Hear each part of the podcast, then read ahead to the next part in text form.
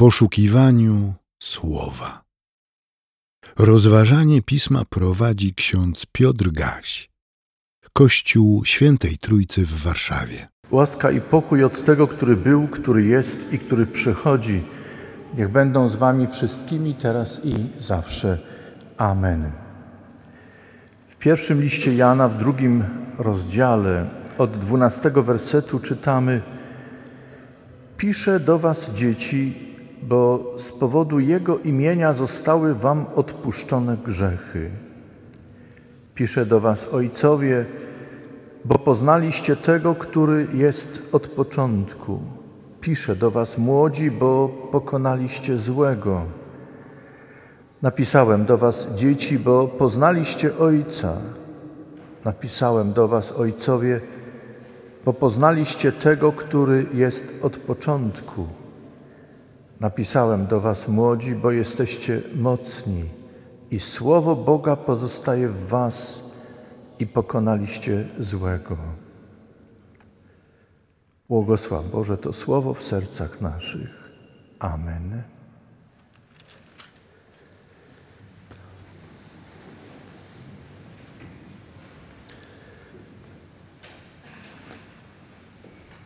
Niezwykłe słowo, prawda? Może dziwne, zawierające tyle powtórzeń.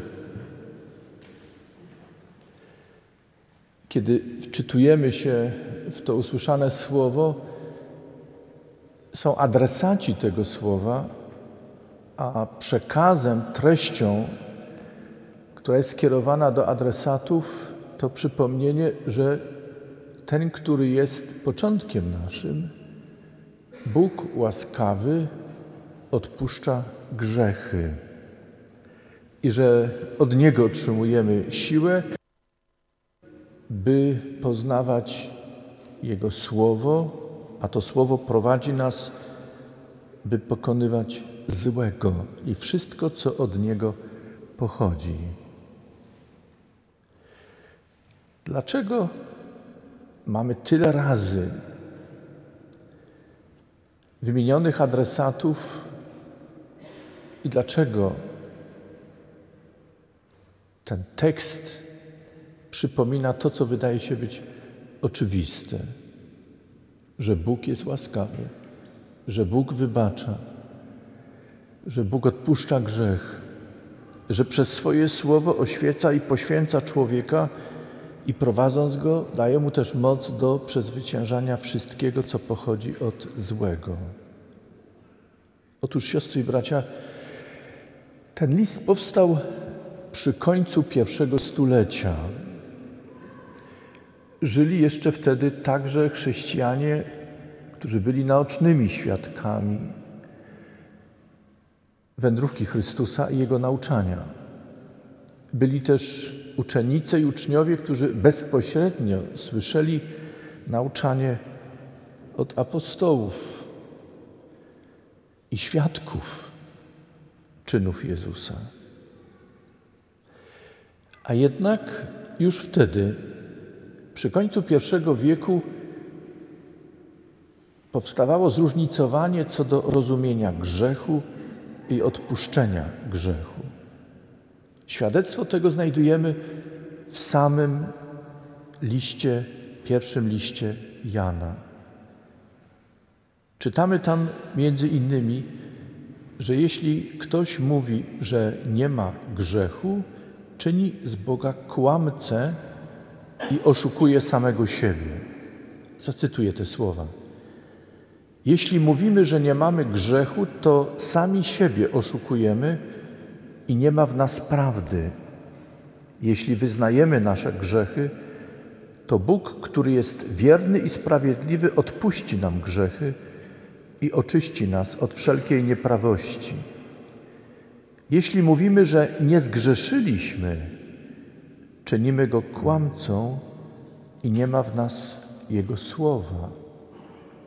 Dzieci moje, piszę Wam to, abyście nie grzeszyli.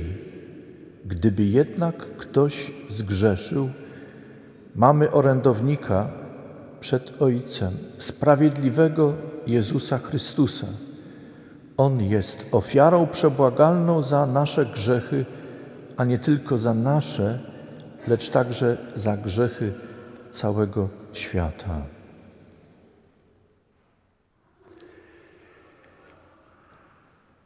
Siostry i bracia, okazuje się, że w tamtym czasie też już byli chrześcijanie, czyli wyznawcy drogi wskazanej przez Pana Jezusa Chrystusa, ale byli także inni, którzy uważali, że nie mają grzechu.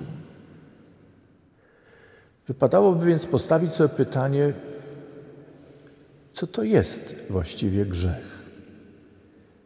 Przypomnę, że jedną, jednym z określeń na grzech w Starym Testamencie już to jest wybranie złego kierunku w życiu.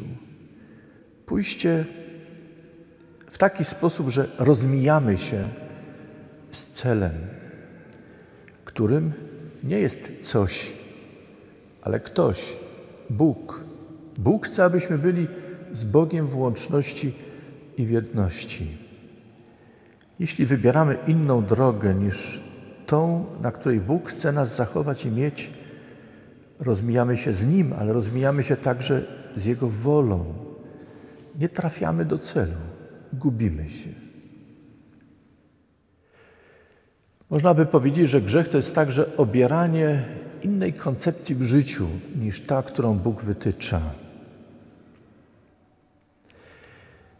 Niektórzy pewnie zapytają, w takim razie co powiedzieć o tych, którzy o Bogu nigdy nie słyszeli i nigdy Jego woli nie poznali? Odpowiem, jeśli znacie takich, to idźcie i opowiedzcie im o Bogu, o Jego drodze.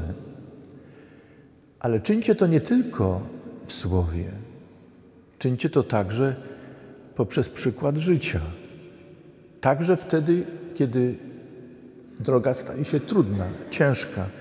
Czyli składajmy także to świadectwo o Bogu, opowiadajmy o Nim również wtedy, kiedy przychodzą chwile cierpienia, trudów, niedostatków. Niech usłyszą o Bogu.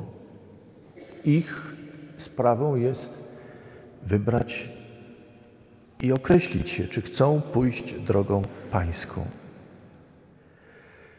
Jeśli nikt do nich nie dojdzie, czytamy w jednym z listów Nowego Testamentu, że Bóg sam wpisuje w sumienie człowieka swoje wskazania, czyli wpisuje to, co określa jego drogę. I sumienie pobudzone Bożym Słowem, Bożym przekazaniem niewidocznego, ale obecnego Boga, miłującego każdego bez wyjątku, zwłaszcza tych, którzy jeszcze nie słyszeli o Nim, o Bogu, a przecież których Bóg też chce zbawić. Ich sumienie ukierunkowuje ich i będą sądzeni wedle sumienia. Pan Jezus mówi: Komu wiele dano, od tego wiele będzie się żądać, oczekiwać. Komu niewiele dano, od tego będzie się mniej oczekiwać. To przypomnienie, że Bóg nie stosuje w swoim sądzie tej samej miary i nie sądzi tych, którzy nigdy o nim nie słyszeli, tak samo jak tych, którzy powiedzmy co niedzielę albo niemal co niedzielę mają okazję słuchać Jego słowa. Dzisiaj mamy przed sobą spowiedź. Czy staniemy w czasie spowiedzi i powiemy: Nie mam o czym Bogu powiedzieć? Nie zgrzeszyłam. Nie zgrzeszyłem. Wolno ci tak powiedzieć, jeśli miłujesz Boga z całego serca, myśli, duszy, siły swojej. Jeśli miłujesz bliźniego swego jak siebie samego. Miłujesz tak? Nie będę nikomu niczego wmawiał, potwierdzając albo zaprzeczając. To jest sprawa pomiędzy Tobą i Bogiem. Bądź uczciwa wobec siebie, Boga i bliźnich swoich. Bądź uczciwy wobec Boga, siebie i bliźnich swoich. Jeśli mówisz, że Bóg nie ma ci czego wybaczać, bo nie grzeszysz, to oznaczałoby, że Bóg się myli. I że to, co miał ci wybaczyć, już wybaczył i już nie ma nic więcej do wybaczania. Czy tak jest? W liście Jana czytamy wskazanie, czy ono dotyczy także Ciebie i mnie? Odpowiedzmy w sumieniu naszym przed Bogiem. Ale byli także wtedy inni, którzy byli przeciwieństwem tych pierwszych, którzy przeczyli grzechowi w swoim życiu. Uważali, że są grzesznikami niepoprawnymi, skończonymi. Grzech im tak ciążył, że pomimo słuchania Bożej obietnicy o odpuszczeniu grzechów, wątpili w to. I nawet jeśli wyznawali swoje grzechy, odchodząc, byli pełni lęku i niepokoju, że jeszcze czegoś nie powiedzieli, o czymś przed Bogiem nie pomyśleli, nie wyznali, że nie są pojednani z Bogiem w doskonały sposób. Żyjąc z Bogiem i dla Boga, nie żyli w pokoju i radości, nie czuli się otuleni Bożą miłością, ale byli pełni lęku. Takiego lęku, który czasem odbiera człowiekowi zdolność myślenia, jakąkolwiek radość życia. Do tak myślących jest również skierowane i przede wszystkim skierowane to dzisiejsze słowo. Mam nadzieję, że uważnie słuchaliście tekstu ze Starego Testamentu. Zauważcie, jeśli nie zauważyliście, to wróćcie do tego tekstu w swojej lekturze dzisiaj, w tę niedzielę, a przekonacie się, że prorok, mówiąc w imieniu Pana, mówi o Bożym miłosierdziu, Bożej miłości i przebaczeniu wobec Jakuba i Izraela wobec całego ludu Bożego, choć, jak wynika z tego tekstu, oni jeszcze nie wrócili.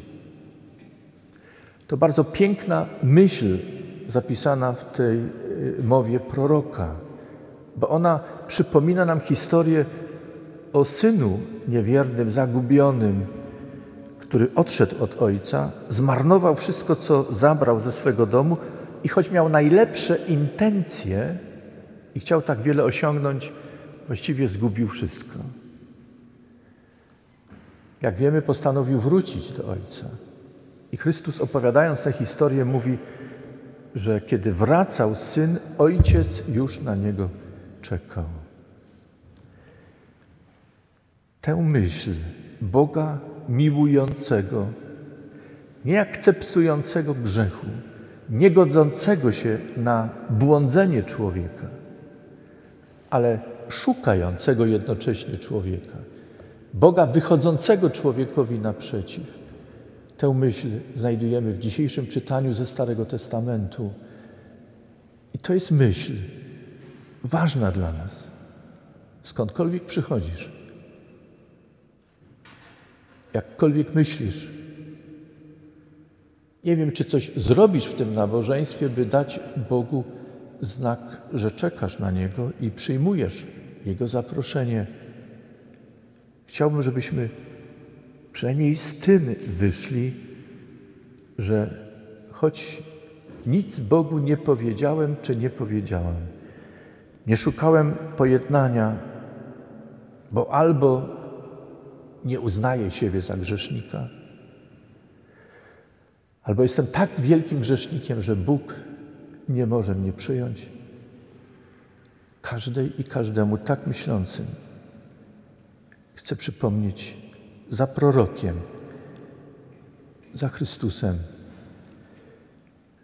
za tym listem apostolskim. Bóg miłuje, nie odrzuca, szuka, wychodzi naprzeciw. I ostatnie myśl, siostry i bracia. Myśl, która zakorzeniona jest w Bożym przebaczeniu i Bożej miłości, a którą uwypukla, podkreśla dzisiejsze słowo Ewangelii. Jeśli Bóg wybacza, odpuszcza, dlaczego my nie mielibyśmy odpuścić i wybaczyć? Żyjemy w czasie straszliwego zamętu. Żyjemy w czasie, kiedy obserwujemy straszliwe krzywdy i zbrodnie, które wydają się nie do wybaczenia. I mówiąc tak, niejednokrotnie mylimy dwie kategorie: wybaczenie i odpowiedzialność za popełnione czyny. Bóg wybaczając, nie zwalnia człowieka z odpowiedzialności za czyn, który popełnia. I przypomina nam o tym w spowiedzi ten moment, kiedy stawiane jest pytanie, czy chcesz poprawić swoje życie. W tym poprawić swoje życie jest także zadośćuczynienie za krzywdy wyrządzone. Podam przykłady. Jeśli ktoś zachował się nieuczciwie wobec drugiego człowieka, winien Boga przeprosić i prosić o wybaczenie. Ale powinien także prosić swego bliźniego, skrzywdzonego o wybaczenie, a także, jeśli ta nieuczciwość wiązała się ze szkodą, powinien naprawić szkodę. Jeśli ktoś skrzywdził drugiego człowieka w taki sposób, że wyrwał z jego grona człowieka, który był bliski, był opiekunem rodziny, uczynił to ktoś poprzez śmierć czy w jakiś inny sposób, powinien Boga przeprosić i prosić o wybaczenie. Ale powinien także prosić bliskich człowieka pozbawionego życia albo wyrwanego z rodziny w inny sposób, powinien prosić o wybaczenie i jednocześnie w sposób praktyczny, konkretny, materialny powinien wesprzeć taką rodzinę. Siostry i bracia, zbyt często w tym świecie dzieją się sytuacje, w których krzywdzimy siebie wzajemnie, prosimy Boga o wybaczenie, ale gdzieś zgubiliśmy po drodze ten dobry zwyczaj, że idziemy także do człowieka skrzywdzonego, by prosić go o wybaczenie. I nie szukamy nieraz sposobu, okazji, by naprawić wyrządzone krzywdy, bo zgubiliśmy gdzieś w sobie poczucie odpowiedzialności za czyny, popełniane czyny, dokonywane czyny. Poddaję to waszemu, waszej refleksji, waszemu rozmyślaniu. Wiem, że to kontrowersyjne dla niektórych, ale jak długo nie nauczymy się jako chrześcijanie, że Boże przebaczenie i odpuszczenie to uwolnienie od kary wiecznej, a jednocześnie Bóg, uwalniając nas od kary wiecznej, chce, byśmy wrócili do tych, wobec których zawiniliśmy, by naprawić swoje czyny. Pamiętacie Zacheusza? Zacheusz był nieuczciwy, okradał. Kiedy Chrystus powiedział do niego: Dziś chcę być w Twoim domu, Zacheusz chętnie przyjął Zbawiciela. Czekał na ten moment. A potem nie w porywie chwili powiedział: Odda połowę majątku biednym potrzebującym.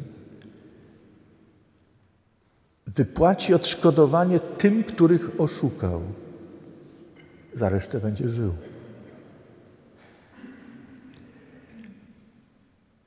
To nie był poryw chwili. To była szczera, uczciwa pokuta wobec Boga. To, była szczere, to było szczere, uczciwe przyznanie się wobec bliźnich do popełnionych czynów i to było szczere, uczciwe wejście na drogę poprawy życia. I to jest właściwe naśladowanie tych kierunków życia, które wytycza Chrystus. Niech Bóg Wam i mnie, mnie i Wam da ducha szczerości, byśmy stając dziś przed Nim wejrzeli w siebie i odpowiedzieli Bogu na Jego słowo. Niech da nam wszystkim siłę, odwagę, roztropność, abyśmy wrócili do tych, wobec których zawiniliśmy i naprawili przynajmniej to, co jest jeszcze do naprawienia. Niech taka droga powstrzymuje nas też przed nieodpowiedzialnym słowem, nieodpowiedzialnym czynem, niegodziwym zachowaniem wobec drugiego człowieka. Amen. Przyjmijcie życzenie pokoju.